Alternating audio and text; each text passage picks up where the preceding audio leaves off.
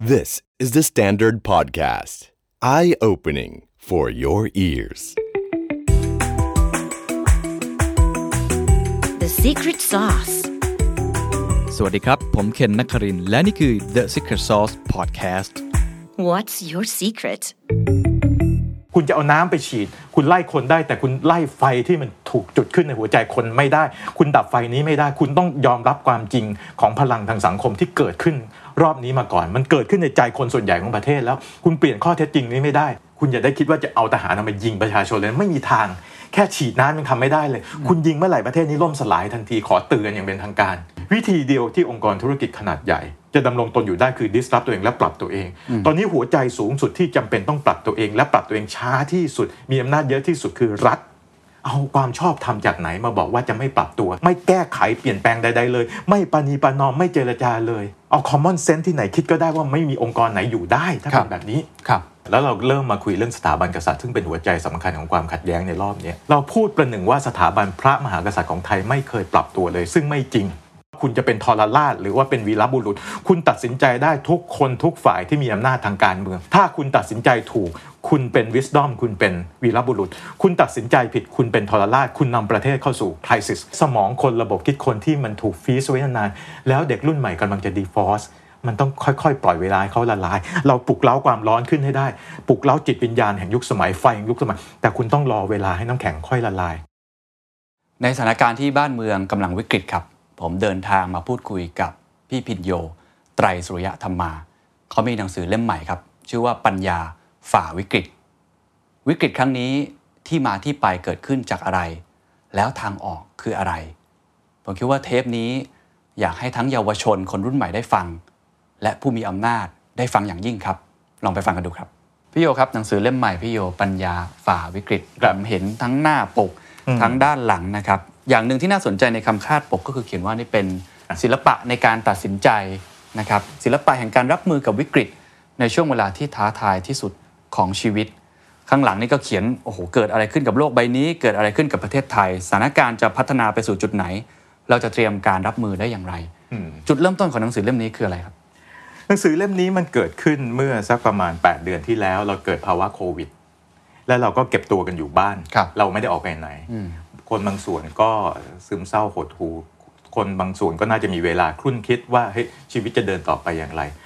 ผมเนี่ยก็อยู่บ้านก็ใช้เวลาเรียบเรียงความคิด แล้วก็อ่านตำรับตำราอ่านหนังสือหนังหา แล้วพิจารณาว่าวิกฤตที่มันเกิดขึ้นในปัจจุบันเนี่ยซึ่งมันครบทุกด้านนะทั้งวิกฤตทางเศรษฐกิจครับวิกฤตทางการเมืองวิกฤตทางสังคม มันทับโถมทวีคูณเข้ามาทั้งหมดอะผมก็พิจารณาว่าเฮ้ยเหตุการณ์เหล่านี้ที่เกิดขึ้นกับเราในปัจจุบันเนี่ยมันเคยเกิดขึ้นแล้วหรือไม่ในอดีต และพออ่านตำรับตำราหาจุดที่มันเชื่อมโยงเข้าด้วยกันทั้งหมดเนี่ย เราจะเห็นว่าเหตุการณ์เหล่านี้มันเคยเกิดขึ้นแล้วในอดีตช่วงประมาณปี 1930 ทศวรรษนั้น แล้วมันก็ตรงกับประเทศไทยคือประมาณช่วงปี 2475 ในครับรัชสมัยพระบาทสมเด็จพระปกเกล้าเจ้าอยู่หัว ทีนี้เมื่อมันเกิดเหตุการณ์ตรงนี้เนี่ยแทนที่เราจะดูว่าทำไมมันเกิดเหตุการณ์ตรงนี้ เราต้องย้อนไปดูเหตุการณ์ก่อนหน้านั้นว่าอะไรคือเหตุอืมและปัจจัยที่นำมาสู่การเกิดเหตุการณ์ในปีครับ1930 และเหตุและปัจจัย ที่ทำให้เกิด 2475อืมอืมอืมนี่เมื่อพิจารณาประวัติศาสตร์แบบเป็นเส้นทางยาวๆเนี่ยเราจะเห็นทั้งหมดว่าอะไรคือเหตุและปัจจัยที่เกิดขึ้นในระดับโลก และอะไรคือเหตุและปัจจัยที่นำมาสู่ 2475 แล้วหลังจาก 2475 มันต่อสู้ทางการเมืองและพัฒนามาอย่างไรครับแล้วถ้าคุณเห็น เหตุและปัจจัยทั้งหมด คุณเห็นตัวละครต่างๆ ที่ขับเคลื่อนโลกและขับเคลื่อนประเทศไทยอยู่ตอนนั้น คุณจะไม่แปลกใจว่าทำไมประเทศไทยหรือสังคมไทยเดินมาสู่จุดนี้ แล้วคุณจะไม่แปลกใจว่าทำไมโลกและเศรษฐกิจโลกเดินมาสู่จุดนี้ ถ้าไม่เห็นประวัติศาสตร์และองค์ประกอบทั้งหมดครับเมื่อประมาณเกือบร้อยปีที่แล้วเนี่ยแปดสิบเก้าสิบปีที่แล้วเนี่ยจะเห็นเลยว่าเหตุและปัจจัยทั้งหมดมาชุมนุมโดยพร้อมเพรียงกันแล้ว ที่เราจำเป็นที่จะต้องเกิดวิกฤตใหญ่อืมที่เกิดขึ้นกับเราในปัจจุบันรวมทั้งเรื่องการแพร่ระบาดของโรคติดต่ออย่างโควิดด้วยครับ มันเชื่อมโยงกันทั้งหมด ถ้าคุณอ่านประวัติศาสตร์ยาวพอ แล้วคุณเชื่อมโยงเข้ากับ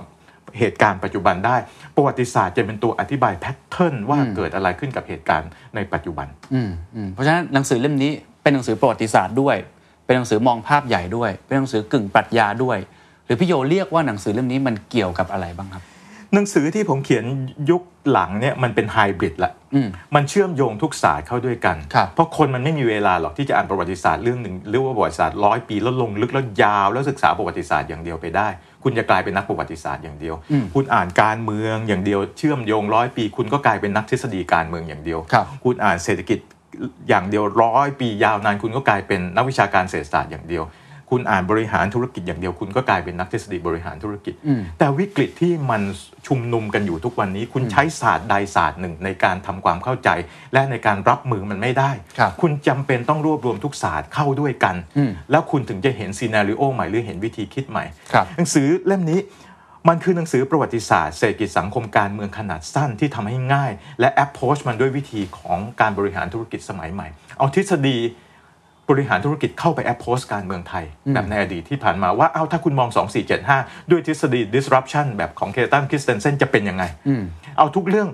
เอาไฮบริดเข้าด้วยกันเพื่อเพื่ออะไรเพื่อทำแพลตฟอร์มใหม่ให้คุณคิดว่า ถ้าคุณเห็นกรอบในการคิดที่กว้างขนาดเนี้ยครับแล้วคุณมาครอบสถานการณ์ในปัจจุบันอืมแพลตฟอร์มในการคิดช่วยคุณทุกมิติว่าอ๋อเหตุและปัจจัยเป็นเหล่านี้นะคุณมีเหตุและปัจจัยเหล่านี้ ในสถานการณ์ปัจจุบันคุณจะตัดสินใจอย่างไร อืมอืมอืมเพราะฉะนั้นหนังสือเล่มนี้เป็นการศึกษาค้นคว้าประวัติศาสตร์บูรณาการหลากหลายข้อมูลข่าวสารทั้งหมดใช่เพื่อให้เห็นภาพใหญ่แล้วก็หาทางออก หาศิลปะในการตัดสินใจเพราะเห็นปก ข้างหน้าเขียน crisis แต่ข้างหลังเขียน wisdom ถูกต้องฮะคือพี่โยยังเชื่อว่าทุก crisis เรายังสามารถผ่านพ้นไปได้ถ้าเกิดยังมี wisdom อันนี้อยู่ คือในในคริสิสในวิกฤตเนี่ยใช่ไหมฮะวิกฤต ไอ้รากศัพท์ภาษากรีกภาษาโบราณจริงๆเนี่ยมันคือมันคือ choice และ decision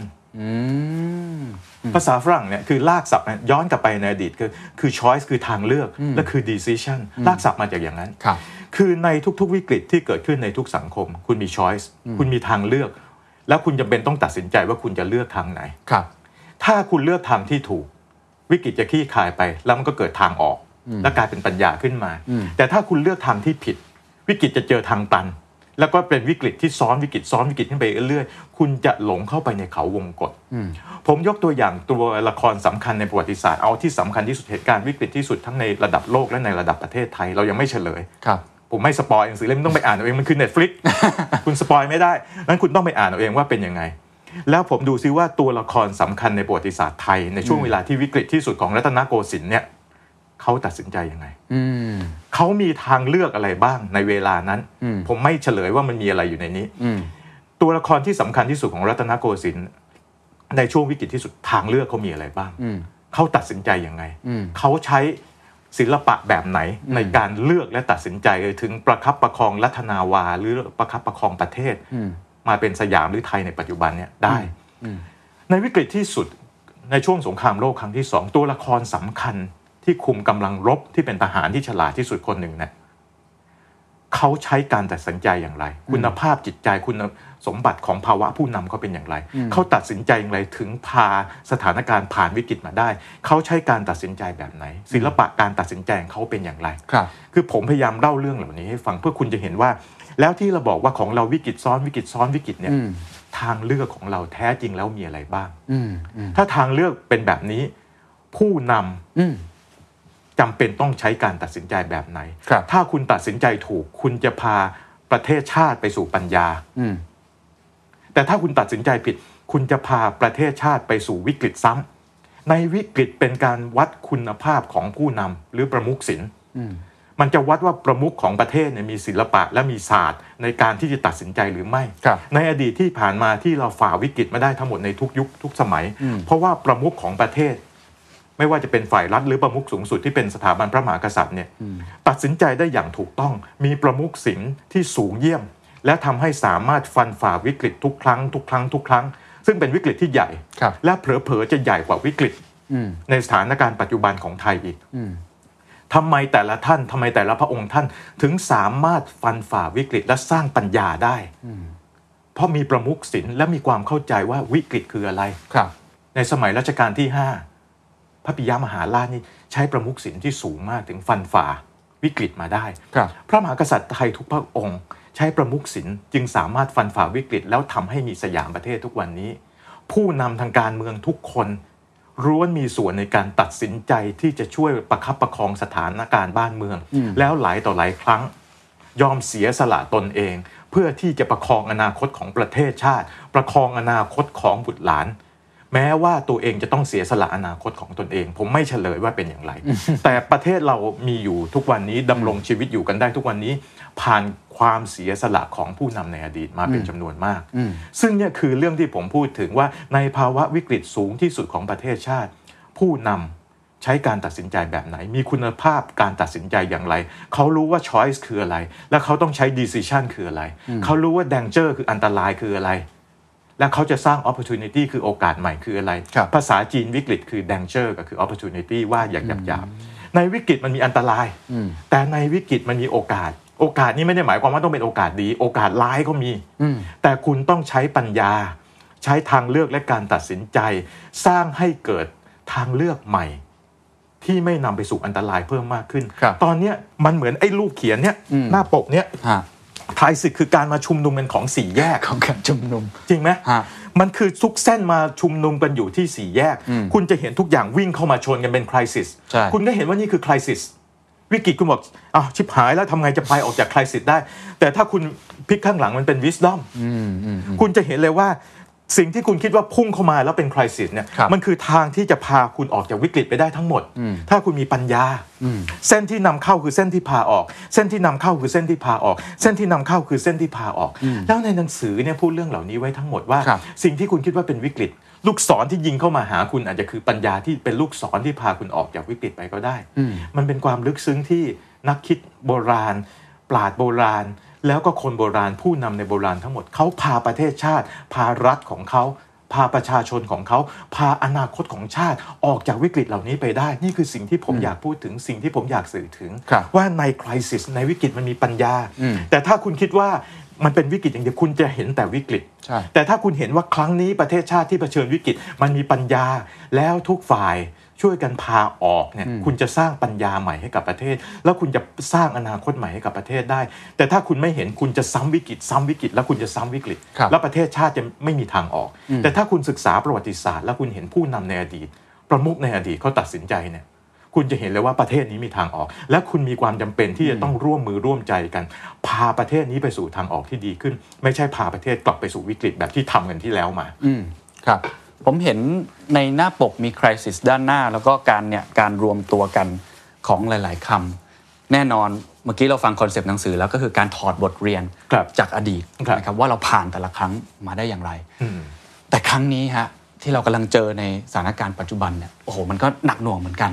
แล้วผมคิดว่าเป็นสถานการณ์ที่หลายคนไม่เคยคาดคิดในชีวิต ไม่เคยคิดมาก่อนว่าจะครับเกิดสถานการณ์แบบนี้ ก่อนที่จะผมจะชวนพี่โยคุยชวนคุยเรื่อง wisdom ว่าหลังจากนี้ต้องทำยังไงทางออกคืออะไร โดยถอดบทเรียนจากอดีต ผมอยากชวนพี่โยคุยก่อนว่า crisis ในครั้งนี้เนี่ยมันเกิดขึ้นด้วยปัจจัยอะไร เราเราผ่านอะไรกันมาบ้างฮะทำไมมันถึงมารวมกันในช่วงเวลาแบบนี้ฮะแล้วเอาแค่เนี่ยเอาแค่หน้าปกหนังสือเนี่ยเราทำเป็นกราฟิกเลยอะสมมุติเราบอกว่าเฮ้ยนี่คือ crisis ในสถานการณ์ปัจจุบันเฮ้ยด้านหนึ่งคุณรู้ว่ามันมีเรื่องการ เออมันมีเรื่องเรื่องการแพร่ระบาดมันมีโรคติดต่ออยู่แล้ว ซึ่งมันเป็นสิ่งที่มันไม่เคยเกิดขึ้นมาก่อนครับนึกออกไหมครับแต่ถ้าเราย้อนไปในช่วงหลังสงครามโลกครั้งที่หนึ่งมันไม่ใช่ไม่มีมันมีไข้หวัดสเปนเรารู้กันอยู่แล้วอืมผู้ผู้คนเสียชีวิตไปมากมาย ในเมืองไทยก็มีคนเสียชีวิตถ้าไปอ่านประวัติศาสตร์เนี่ยครับมีหลายต่อหลายคนแต่วันนั้นเราไม่รู้ว่าเป็นไข้หวัดสเปนที่ติดเข้ามาเนี่ยอืมอันเนี้ยโอเคมันมีเส้นหนึ่งอยู่ เรามีวิกฤตเศรษฐกิจอืมซึ่งเราคิดว่ามีแต่เมืองไทยหรือว่ามีคิดคิดแต่ว่ามีปัจจุบันแต่ไม่ใช่ปี 1930 มันเตรียมที่จะเกิดวิกฤตใหญ่ทั่วโลก 1930 มัน 2472 และในที่สุดวิกฤตเศรษฐกิจในระดับโลก มันนำมาสู่ 2475โอ้สมัยก่อนมันเดินทางไม่เร็วไงยังไม่มีอินเทอร์เน็ตกว่าจะรู้ว่าเกิดวิกฤตเศรษฐกิจกว่าที่จะสื่อสารข้อมูลข้ามมหาสมุทรมาเนี่ยเมืองไทยดีเลย์ไป 2 ปีอ่าแต่เหตุและปัจจัยมันเกิดขึ้นหมดในราชสำนักหมดแล้ว มีการตัดลดงบประมาณ มีปัญหาข้าราชการดุลข้าราชการออกหมดแล้วมันมีทั้งโรคระบาด มันมีทั้งวิกฤตเศรษฐกิจครับแล้วมันมีความไม่พึงพอใจทางการเมืองอืมอืมมาจากคนข้างล่างหมดอยู่แล้วครับ ใช่ไหมฮะข้าราชการที่ไปเรียนต่างประเทศทหารที่ไปเรียนต่างประเทศไม่ได้รับความเป็นธรรมก็เริ่มมีความไม่พึงพอใจ แล้วมันเกิดสะสมมาไม่ใช่เกิดในสมัยรัชกาลที่ 7 สมัยรัชกาลที่ 5 พระบรมวงศานุวงศ์เนี่ยก็ทำจดหมายทำดีกาอืมกราบบังคมทูลพระปิยมหาราชแล้วว่าเฮ้ยน่าจะมีการพระราชทานรัฐธรรมนูญหรือมีคณะรัฐมนตรีนะจะปกครองแบบเดิมต่อไปยังไม่ได้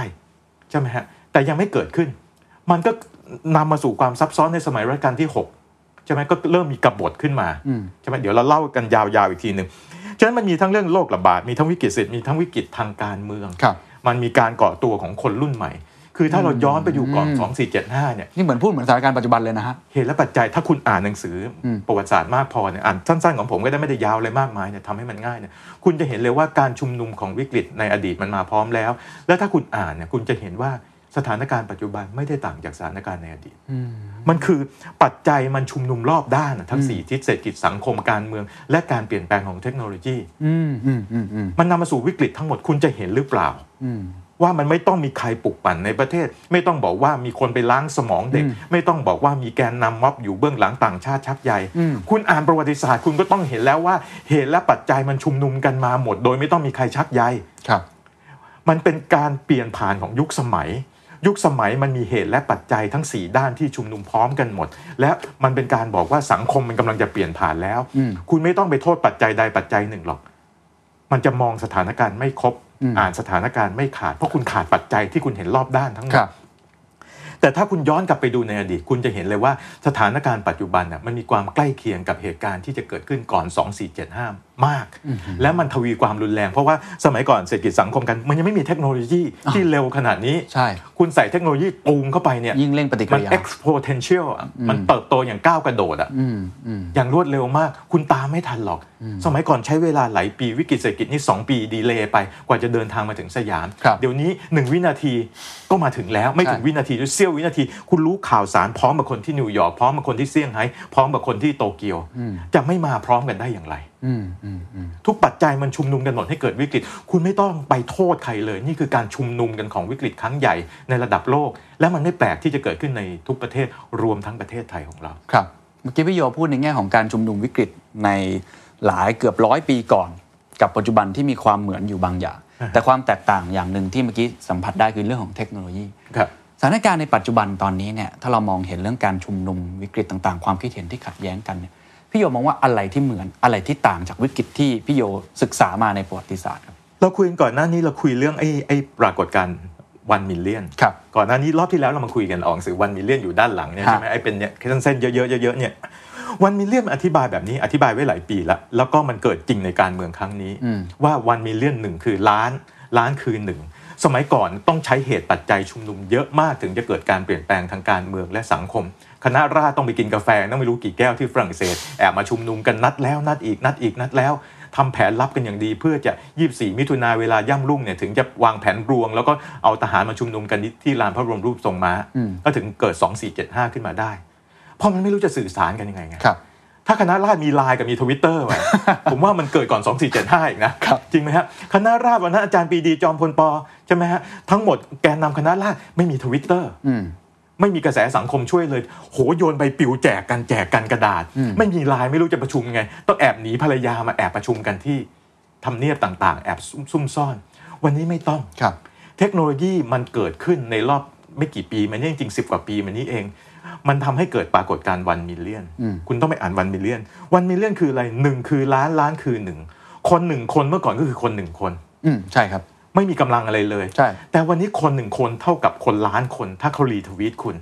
ถ้าเขาอ่าน Facebook คุณ ถ้าเขาเปิด Facebook Page แล้วมีคนเข้าไป 2 ล้านคน วันเท่ากับ2มิลเลียนเลยทีนี้ใช่คุณคิดว่าคนหนึ่งคนไม่มีพลังไม่ใช่ คนหนึ่งคนมันมีพลังเท่ากับ1ล้านคน ถ้ามี follower แค่หนึ่งล้านคนอืมเขามีพลังเท่ากับ 2 ล้านคน ถ้า follower เข้าไป 2 ล้านคนครับวันมันคือมิลเลียน มันกระจายกันไปอย่างรวดเร็วอืม นั้นคุณจะคิดว่า 1 ไม่มีผลไม่ได้ 1 คือล้านล้านคือ1การทำธุรกิจในโลกสมัยใหม่หนึ่งก็คือล้าน ถ้ามีคนติดตามคุณล้านคนแบบคุณเป็นดาราเนี่ยคุณขายอะไรก็ได้ครับ แล้วถ้าดาราขายของได้ทำไมผู้นำทางความคิด จะขายความคิดและความเปลี่ยนแปลงทางการเมืองไม่ได้ คุณไปประมาทว่าคุณกำจัดคนสองคนออกไปอยู่ในจุดที่คุณคิดว่าเขาทำอันตรายคุณไม่ได้อืมแต่กลายเป็นว่าสองคนกลายเป็นสองล้านอืม และ2ล้านถ้ามันเพิ่มขึ้นแบบ exponential มันจะกลายเป็น 4 ล้านครับ4ล้านจะกลายเป็น 16 ล้าน มันจะเติบโตอย่างรวดเร็วมากในอัตราที่มันก้าวกระโดดอืมนี่คือปรากฏการณ์วันมิลเลียนที่เทคโนโลยีเข้ามาเกี่ยวข้อง แล้วคนรุ่นเก่าเนี่ยจับไม่ได้ ไม่เข้าใจ เพราะคิดว่าการรบมันดำเนินไปแบบเดิมครับเพราะนี่คือแพทเทิร์นการรบและการทำงานการเมืองการทำงานความคิด แบบที่มันไม่เคยปรากฏมาก่อนใช่เมื่อมันไม่เคยปรากฏมาก่อน มันจึงไม่มีตำราสอนในโรงเรียนเสนาธิการไงอืม คุณต้องอ่านวิธีใหม่อย่างเงี้ยแต่เนื่องไม่มีเวลาสอนไม่มีเคยเรียนเคยสอนมาก่อนคุณจะเอาความรู้ที่ไหนมารับมือกับมันอืมเพราะมันเป็นสิ่งที่เพิ่งเกิดขึ้นครับอันนี้คือ one million อีกเรื่องที่เมื่อกี้เราคุยกันคือเรื่อง heuristic อืม heuristic คือมันไม่ได้มี pattern ที่สมบูรณ์จาก 1 ไป 2 ไป 3 การวางกำลังรบแบบเดิม การยกกองทัพมาปะทะกัน ไม่มีคุณไปดูโซเชียลมีเดียดิ มันมี pattern เหรอเผลอๆผู้นำทำลายกันเองเนี่ยอยู่พรรคข้างเดียวเองยังทำลายกันเองเลยนึกออกไหมเพราะมันไม่มี pattern มันไม่มี pattern ใช่ ไอ้ที่บอกว่าทุกคนเป็นแกนนำได้หมดทุกคนเป็นแกนนอนนี่มันคือ heuristic heuristic คือมันไม่รู้ว่าทางที่ดีที่สุดคืออะไรครับ แต่มันทุกคนกำลังหาทางว่าเฮ้ยแล้วทางที่จะไปสู่เป้าหมายเนี่ยคืออะไร แบบที่เราคุยกันคือว่ามันคือการเดินทางของพึ่งพึ่งหนึ่งลังเนี่ยมันมีวิธีการทำงานที่ซับซ้อนมาก มันมีเป้าหมายคือต้องไปหาน้ำพึ่งที่ดีที่สุดในป่า ดอกไม้มีอยู่หนึ่งล้านดอกพึ่งมีอยู่หนึ่งล้านตัวครับบินกันยังไงว่าไม่ให้ชนกัน บินกันยังไงเพื่อไปเอาน้ำพึ่งที่ดีที่สุดแล้วกลับมารวมกัน แล้วสร้างรังขึ้นมา ซึ่งมันทำได้แล้วไม่เคยไม่เคย เราไม่เคยเห็นผึ้งบินชนกันแล้วตกลงมาจากท้องฟ้าแล้วเคลมประกันข้างล่างนะแต่มนุษย์เนี่ยรถชนกัน ใช่ เราผมไม่เคยเห็นผึ้งบินชนกันแล้ว บริษัทประกันมาเคลมผึ้ง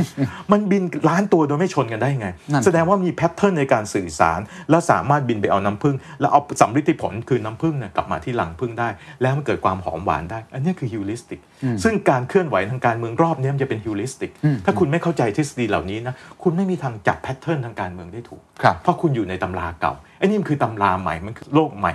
มันเชื่อมเข้าสู่วิทยาศาสตร์ทางสมองแบบสมัยใหม่ ถ้าคุณไม่อ่านเรื่อง neuroscience หรือประสาทวิทยานะ คุณไม่อ่าน pattern ใหม่ๆ ของเทคโนโลยีนะคุณไม่มีทางเข้าใจการเคลื่อนไหวทางความคิดและทางการเมืองรอบนี้ได้เลย ใช่ แล้วผมคิดว่าเรื่องนี้น่าสนใจไม่ว่าจะเป็นเรื่องของ heuristic หรือว่าเรื่องของ one to million million to one นะอ่าฮะมันเกิดขึ้นจากแนวความคิด ซึ่งอาจจะโดยตั้งใจหรือไม่ตั้งใจจากบริบทของคนรุ่นใหม่อ่าฮะที่เขาเติบโตมากับเทคโนโลยีแบบนี้ครับเห็นไหมครับ ในขณะเดียวกันตลอดประวัติศาสตร์ทางการเมืองเนี่ยพี่โยก็เคยพูดกับผมเหมือนกัน ว่ามันเป็นการ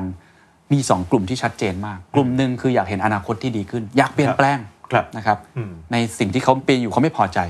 อีกกลุ่มหนึ่งคือกลุ่มที่ไม่อยากเปลี่ยนแปลง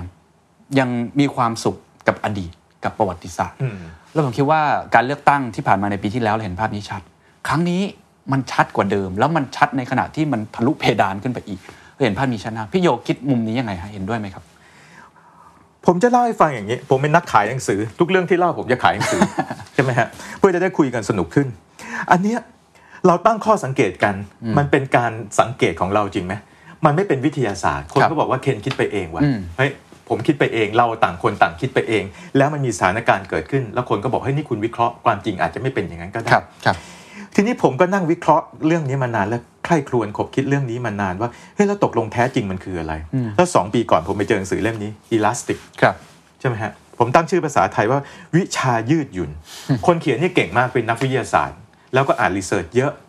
แล้วก็เป็นผู้เชี่ยวชาญด้ด้านไอ้ประสาทวิทยาหรือนูโรไซวิทยาศาสตร์ทางสมอง ซึ่งเป็นวิทยาศาสตร์สมัยใหม่ใช่ซึ่งใช้ในการวิเคราะห์พฤติกรรมของผู้คนและมนุษย์เนี่ยสูงมาก นี่มันมีทฤษฎีหรือมันมีงานวิจัยทางวิทยาศาสตร์ที่น่าสนใจมากว่าเฮ้ย ถ้าคุณไม่เชื่อทฤษฎีทางการเมืองนะอืมคุณบอกว่าคุณไม่อยากเชื่อที่เราอธิบายทางการเมือง คนแยกเป็นสองกลุ่มอย่างงู้นอย่างนี้มากมายเนี่ยมันสามารถอธิบายปรากฏการณ์ที่เกิดขึ้นทางการเมืองไทยแบบเป็นวิทยาศาสตร์ให้ฟังได้อ้าวจริงเหรอฮะจริงฮะมันง่ายมากเลยคือว่าลูกหลานเด็กรุ่นใหม่ทำไมลุกขึ้นมาต่อสู้ทางการเมืองอืมมากมายขนาดนี้อืมแล้วคุณก็บอกว่ามีคนไปปลุกปั่นทางความคิดไปล้างสมองอืมนี่แสดงว่าคุณไม่เคยอ่านงานวิจัยทางวิทยาศาสตร์เลย คุณคิดว่าสมองมันล้างได้ ถ้าล้างได้คุณต้องล้างตัวเองก่อนหรือเขาจะล้างคุณก่อน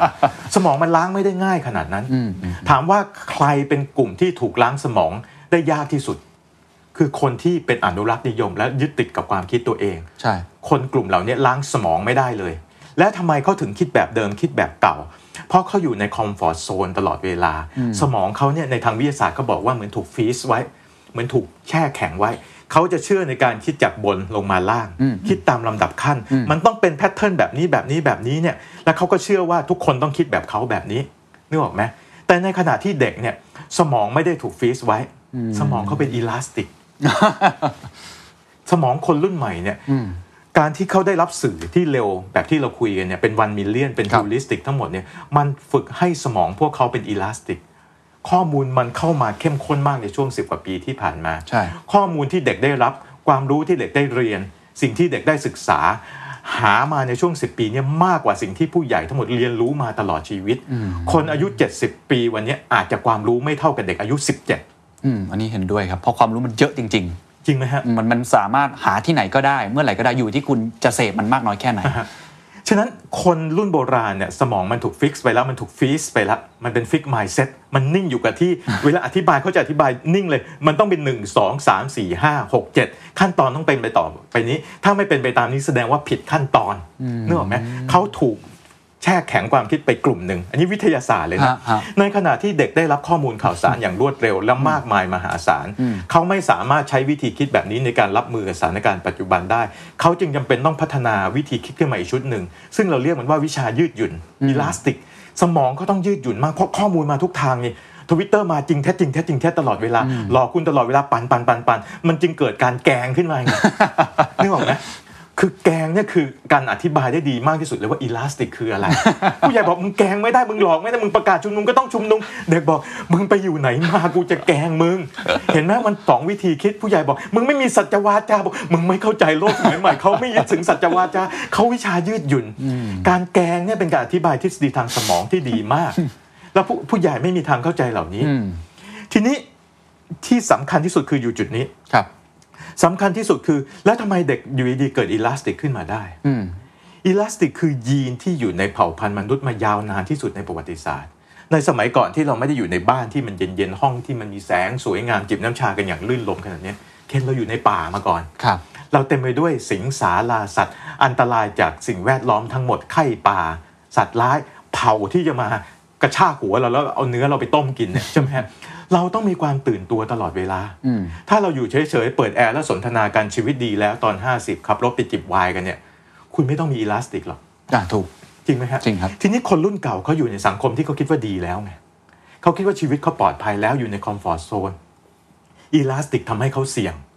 และเขาไม่อยากให้เกิดการเปลี่ยนแปลงขึ้น เพราะเมื่อไหร่ออกนอกคอมฟอร์ทโซนความเสี่ยงมันเกิดขึ้นทันที แล้วใครอยากจะเสี่ยง ผมยังไม่อยากจะเสี่ยงเลย ไปชุมนุมก็เสี่ยง เดี๋ยวพี่ก็เอารถน้ำมาฉีดผม มีสารเคมีแถมให้อีก เข้าตาก็แสบตั้งคดีความให้ผมอีกพรุ่งนี้โดนจับ ไม่รู้จะให้ประกันตัวหรือเปล่า มีแต่ความเสี่ยงทั้งนั้น เอ๊ะ อยู่บ้านดีกว่าปลอดภัย ให้สังคมมันเดินไปแบบเนี้ยไม่ต้องเสี่ยง เหมือนเราอยู่ในเผ่าพันธุ์ที่ดีปลอดภัยสถาปนาเมืองเสร็จแล้ว แต่เด็กบอกว่าเฮ้ยแต่นี่มันพวกคุณนะอืมแต่มาถึงวันนี้สิ่งที่พวกเราทำเนี่ยมันคือสิ่งที่กำลังจะสะท้อนว่า เด็กมันไม่สามารถอยู่ในสังคมแบบนี้ได้อยู่รอดปลอดภัยอีกต่อไปแล้ว ยีนของมนุษย์ที่ฝังอยู่ลึกที่สุดในตัวเด็กทุกคน มันเชื่อมกันหมดด้วยประสาทวิทยาโดยรู้ตัวหรือไม่รู้ตัวทางยีน เด็กมันส่งสัญญาณพลังงานทั้งหมดเชื่อมกันทั้งหมดในสังคมเหมือนพึ่งที่มันเชื่อมกันทั้งหมดแล้วใช่ใช่มันเชื่อมกันทั้งหมดมันบอกว่า ยีนของเด็กรุ่นนี้มันบอกว่า ถ้าเราไม่ลุกขึ้นมาเปลี่ยนแปลงสังคมในวันนี้ โดยเฉพาะอย่างยิ่งสังคมไทยเจเนเรชันใหม่ทั้งหมดจะไปไม่รอดอืม นี่มันคือจิตวิญญาณของยุคสมัย เด็กมันเชื่อมกันได้หมดด้วยอะไรก็ไม่รู้อืมไม่น่าเชื่อ เหมือนพึ่ง มันบอกว่าถ้าวันนี้เราไม่ลุกขึ้นมาเปลี่ยนแปลงสังคมทั้งหมด สังคมไทยจะล่มสลายอืมแล้วยีนที่อยู่ในตัวเด็กเนี่ยมันปลุกเด็กขึ้นมาว่าเฮ้ยพวกเราอยู่อย่างนี้ต่อไปไม่ได้ ถ้ามึงไม่ลุกขึ้นมาต่อสู้กันหมดทุกคนประเทศนี้ไม่มีอนาคตอืมอืมนี่โคตรจะเป็นวิทยาศาสตร์เลย ผมอธิบายมันแบบวิทยาศาสตร์ ไม่อธิบายแบบการเมืองเลย แล้วคุณเห็นไหมวันนี้ทำไมเด็กมันไม่กลัวตายอืม ทำไมเด็กมันออกไปสู้กับคุณ เพราะมันคือพึ่งงานไงที่ต้องรักษาสังคมไว้ รักษาประเทศชาติไว้ว่าเฮ้ยทำไมออกไปอย่างนี้อืมพวกเราตายกันหมดแน่ยีนที่เข้มแข็งที่สุด และเป็นยีนที่สำคัญของมนุษยชาติ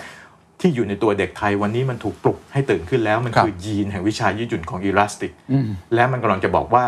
มันจะรักษาสังคมนี้ไว้ให้เรา นี่คือปรากฏการณ์ที่ลึกซึ้งที่สุดที่เกิดขึ้นในประเทศ ถ้าคุณไม่เข้าใจมัน คุณอ่านสถานการณ์นี้ไม่ขาดอืมอืม ผมเห็นการปะทะกันการเผชิญหน้ากัน การสลับขั้วของอำนาจ ไปมาไปมาในประวัติศาสตร์เชื่อว่าหนังสือเล่มนี้ก็คงเขียนลักษณะแบบนั้นเหมือนกัน ทุกครั้งที่ปะทะกัน ผมคิดว่าคงมีรายละเอียดที่แตกต่างกัน อาจจะมีคอนเซปต์เดียวกันอย่างที่พี่โยเคยเล่าแต่เมื่อกี้ที่ฟังมาเนี่ยผมรู้สึกว่าการปะทะในครั้งเนี้ยมันแหลมคมจริงๆอะมันแหลมคมมากทั้งแง่บริบทที่เปลี่ยนไปใช่ไหมครับฝ่ายผู้มีอำนาจเองหรือฝ่ายผู้ใหญ่เอง อาจจะไม่ได้เข้าใจถึงคำว่าอีลาสติก ฝ่ายเด็กๆเองที่มีอีลาสติกมาก อาจจะไม่เข้าใจประวัติศาสตร์ของชาติไทยที่เคยมีมาอย่างยาวนาน มันเร่งด้วยปฏิกิริยาเรื่องเทคโนโลยีที่เราพูดกันอีก การปะทะกันครั้งนี้มันก็เลยเกิดความ ผมคิดว่าหลายคนพูดว่าวิกฤตซ้อนวิกฤตหาทางออกลิบหลี่เหลือเกินพี่โยมองเรื่องนี้ยังไงเห็นด้วยไหมครับว่าวิกฤตครั้งนี้มันมันทับซ้อนกันมากเหลือเกิน วิกฤตรอบนี้มันเหมือนเส้นผมบางภูเขา เพราะว่า mindset ของสองฝ่าย มันถูกดึงออกจากกันนึกออกไหมถ้าเราเข้าใจเรื่อง elastic ฝ่ายหนึ่งเนี่ยจะแก้ปัญหาวิธีคิดแบบ elastic ด้วยการไม่ยอมยืดหยุ่นใด ๆ เลย แล้วคิดว่าต้องฟิกไว้อย่างนี้ ในขณะหนึ่งอีกฝ่ายหนึ่งเขาเป็น elastic ยีนเขาทำงาน แล้วคุณเข้าใจเรื่องยีนก่อนคุณทิ้งเรื่องการเมืองไปให้หคมรับดนะครับครับแล้วคุณก็บอกว่าเฮ้ยเผ่าพันธุ์ลูกหลานของคุณเนี่ยเขาเห็นแล้วว่าถ้าปล่อยสถานการณ์บ้านเมืองไปแบบเดิมวิธีคิดแบบเดิมเนี่ยเขาอาจจะอธิบายไม่ได้นะแต่มันไปต่อไม่ได้ เขาจึงพยายามกอบกู้สถานการณ์บ้านเมือง กอบกู้สังคม กอบกู้ประเทศชาติและอนาคตของตัวเขา รวมทั้งอนาคตของตัวเราด้วย ด้วยวิธีคิดแบบยืดหยุ่นอืมถ้าคุณเห็นว่าเนี่ยเขากำลังพยายามทำสิ่งที่เป็นประโยชน์ต่อตัวเองประเทศชาติและของคนทั้งหมดในสังคมเนี่ยแล้วคุณลองทำพยพยายามทำความเข้าใจเขาเนี่ยแล้วคุณปรับ mindset ของคุณก่อน ว่ามันไม่ใช่หนึ่งสองสามไม่ใช่จากบนลงล่าง ไม่ใช่แนวคิดแบบเดิมที่มันแข็งตัวมากครับซึ่งวันนี้ไม่มีประเทศชาติไหนที่บริษัทไหนองค์กรธุรกิจไหนที่ใช้ความคิดแบบแข็งตัว แล้วจะรับมือกับวิกฤตที่ยิ่งใหญ่ขนาดนี้ได้ถูกต้องอาจายกันหมดอืมฉะนั้นถ้าคุณปรับวิธีคิดของคุณได้ คุณจะเข้าใจคนรุ่นใหม่อืมพอคุณเข้าใจคนรุ่นใหม่ แล้วคุณพักเรื่องการเมืองไปเนี่ย คุณจะเข้าใจเลยว่าอันนี้เป็นแค่ยีนในการที่จะเอาตัวรอดของคนรุ่นเจเนอเรชันต่อไปที่เขาจะช่วยรักษาคุณไว้ด้วย แล้วคุณหาทางออกแบบยืดหยุ่นกันดีกว่า ถ้าคุณฟิกซ์ mindset แบบเป็นเส้นแข็งขนาดเนี้ยคุณแก้ไม่ได้หรอกคุณต้องแก้ว่าหนึ่งต้องทำอย่างนี้สองต้องทำนี้เป็นขั้นตอนไปหมด คุณครับทำได้จริงเหรอครับแล้วมันไม่ทันต่อสถานการณ์อืมคุณเจรจากับไวรัสโควิด -19 อะคุณเจรจากับเขาได้เลยว่า เฮ้ยไวรัสโควิด -19 คุณต้องทำตามขั้นตอนต่อไปนี้นะอืมไวรัสไม่เคยฟังคุณเลยนะ คุณต้องรับมือกับไวรัสแบบไร้กระบวนท่าไร้รูปแบบสูงสุดเลยนะครับ รัฐที่เก่งที่สุด มหาอำนาจที่มีอำนาจสูงสุด ในโลกมีสองรัฐอ่าโอเคมีสหรัฐอเมริกาและมีจีนครับ คุณรับมือกับโควิด -19 ได้เหรอะสิ่งที่เกิดขึ้นกับสังคมไทยรอบนี้มันคือไวรัส pattern อะอืมความขัดแย้งทางการเมืองถ้าคุณมองว่าเป็นไวรัส คุณต้องยืดหยุ่นสูงสุด เพื่อรับความท้าทายใหม่ที่เป็นความท้าทายที่สูงสุดที่เกิดขึ้นในโลกครับ คุณรับมือวิกฤตโควิดยังไง คุณต้องรับมือวิกฤตการเมืองแบบนั้น คุณต้องเข้าใจว่านี่คือรูปแบบใหม่ที่เกิดขึ้นทั้งหมด คุณต้องพักอุดมการณ์ทางการเมืองของคุณลงไปก่อนอืมไม่นั้นคุณจะไม่มีทางเข้าใจ pattern ของสิ่งใหม่ที่เกิดขึ้นครับคุณจะไม่มีทางเข้าใจปรากฏการณ์ใหม่เลยเพราะหัวคุณเนี่ยถูกฟิกซ์ไว้แล้วว่าคุณจะแก้ปัญหาความขัดแย้งทางการเมืองแบบยุคสงครามเย็นอืมอืมนี่มันสงครามเชื้อโรค มันสงครามสมัยใหม่สงครามเทคโนโลยี มัน มันเป็นสิ่งที่ไม่เคยเกิดขึ้นมาก่อนในประวัติศาสตร์ของมนุษยชาติ เพราะเทคโนโลยีที่มาไกลขนาดนี้มันเพิ่งเกิดขึ้นครั้งแรก ถ้าคุณไม่เข้าใจสิ่งเหล่านี้คุณจะรับมือยังไง คุณดูสิ่งที่รัฐบาลรับมือกับการเคลื่อนไหวทางการเมืองทั้งหมดดีคนทั้งหมดสังคมมองอย่างเป็นธรรมบอกคุณรับมือผิดหมด เด็กนักเรียนมัธยมผู้หญิงเดินมาใส่กระโปรงชูสามนิ้ว คุณเอารถน้ำไปฉีด นี่มันคือติ่งเกาหลีนะ คุณทำกับเขาอย่างนี้ไม่ได้หรอกอืม แล้วสังคมสะท้อนกลับทันทีในชั่วข้ามคืนไม่ต้องรอวันรุ่งขึ้นเลย เกมการเมืองเปลี่ยนทันทีเมื่อคุณรับมือผิด สังคมจะบอกคุณเองว่าคุณรับมือผิดอืมคนเป็นกลางๆออกมาช่วยหมดว่าเฮ้ยสิ่งที่คุณทำมันไม่ถูกต้อง เขาเห็นทันทีเขาอาจจะยังอธิบายด้วยเหตุผลไม่ได้ ด้วยอะไรไม่ได้ด้วยทฤษฎีไม่แต่เขารู้ทันทีว่าคุณผิดอืมอืมจิตมนุษย์มันทำงานอืมยีนข้างในของความถูกต้องชั่วดีเนี่ยของมนุษย์มันทำงานเฮ้ยอย่างนี้ผิดอืม คุณอย่าได้คิดว่าจะเอาทหารมายิงประชาชนเลยไม่มีทาง แค่ฉีดน้ำยังทำไม่ได้เลย คุณยิงเมื่อไหร่ประเทศนี้ล่มสลายทันทีขอเตือนอย่างเป็นทางการอืมใช้ความรุนแรงในการรับมือวิกฤตรอบนี้ไม่ได้ วิกฤตรอบนี้ต้องรับมือด้วยความนุ่มนวลและด้วยความอ่อนโยนที่สุดเพราะมันเป็นวิกฤตที่ซ้อนวิกฤตอยู่ เมื่อไหร่ใช้ความรุนแรงคุณจะแพ้ในการรับมือวิกฤตรอบนี้ อืมผมขออนุญาตถามแทนผู้ใหญ่ หรือบุคคลที่ผมเคยได้พูดคุยมาบ้างอืมนะครับหรือว่าคนที่มีอำนาจมาบ้าง ผมว่าสิ่งหนึ่งและอาจจะเป็น silent majority ที่ใหญ่มากด้วยซ้อืมำที่อาจจะรับไม่ได้นะครับคือการที่เขารู้สึกว่าไอ้กลุ่มที่เป็นอีลาสติกเนี่ยจะมาใช้คำว่าล้มล้าง จะมาถอนรากถอนโคน สิ่งที่เขายึดถือไว้บางอย่าง ตรงนี้เราควรจะอธิบายกับเขายังไง เราควรจะมองในมุมไหนอะคือเคนกำลังจะพูดเรื่องสถาบันพระมหากษัตริย์ผมพูดให้ตรงๆเลยครับ คนเนี่ยกลัวว่าการเคลื่อนออกมาเคลื่อนไหวของนักศึกษาหรือเยาวชนรุ่นใหม่จะนำไปสู่การล้มล้างสถาบันพระมหากษัตริย์เขาเลยปกป้องแบบแข็งตัวเต็มที่อืมนึกออกไหมฮะซึ่งถ้าเรามองในภาพใหญ่เนี่ยในรอบหลายปีที่ผ่านมาในรอบ 100 ปีที่ผ่านมาเนี่ยสถาบันหลักๆ ของโลกเนี่ยกระทั่งองค์กรธุรกิจ เรายกตัวอย่างเป็นองค์กรธุรกิจก็ได้ ในรอบร้อยปีที่ผ่านมาสถาบันหรือว่าองค์กรทางธุรกิจอาจจะไม่จำเป็นต้องปรับตัว ก็อยู่มาได้ยาวนาน เมื่อก่อนบริษัทที่ ทำการค้าและประสบความสำเร็จเนี่ยคิดนวัตกรรมขึ้นมาได้อยู่มาได้ร้อยปีนะเราลิสต์รายชื่อมาเลยไอ้ Fortune 500เนี่ยอยู่มายาวนานมากเลย สมัยผมทำข่าวใหม่ๆอายุเท่าเคนเนี่ยมันก็มีรายชื่ออยู่ประมาณ1 50บริษัท500บริษัทเนี่ยเป็นบริษัทใหญ่ๆ ทั้งนั้นเลย10ปีที่ผ่านมานี้เอาท็อป 10 ตัวเลขข้างบนทั้งหมดครับหายไปหมดเลย เป็นเทคโนโลยีหมดเลยอืมถูกต้อง อันเนี้ยจะทำให้คนที่มี fixed mindset จะเข้าใจโลกปัจจุบันอืม คุณกลับไปดู Fortune 500แล้วดู top 10ครับของบริษัทธุรกิจขนาดใหญ่ของโลก ที่เคยเป็นสถาบันหลักทั้งหมดอะ GE เอยอะไรเอยโกดักเอยอะไรเอยทั้งหมดโนเกียก็ได้อะไรก็ได้ทุกประเทศเลยอะครับเหลือสักกี่บริษัทที่ยังดำรงอยู่ในปัจจุบันสิบปีที่ผ่านมานี้ disruption ได้ disrupt บริษัทขนาดใหญ่ทั้งหมดของโลกนี้จนหายไปหมดแล้วครับและท็อป 10 ของบริษัทที่มั่งคั่งที่สุดแล้วกำลังจะเดินต่อได้เป็นบริษัทใหม่ทั้งหมด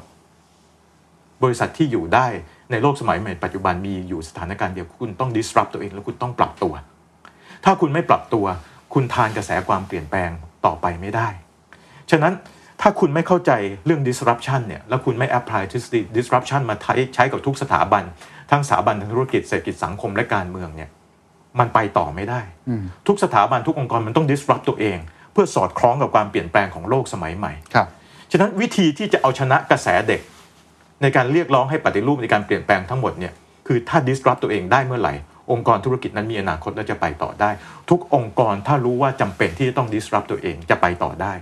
แล้วในกระแสความเปลี่ยนแปลงระดับโลก เราอ่าน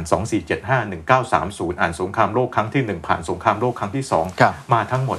มีแต่องค์กรที่ disrupt ตัวเองเท่านั้นที่ไปต่อได้ ถ้าไม่ disrupt ตัวเองวันเวลาต่อให้ไม่มีผู้คนไม่มีเหตุปัจจัย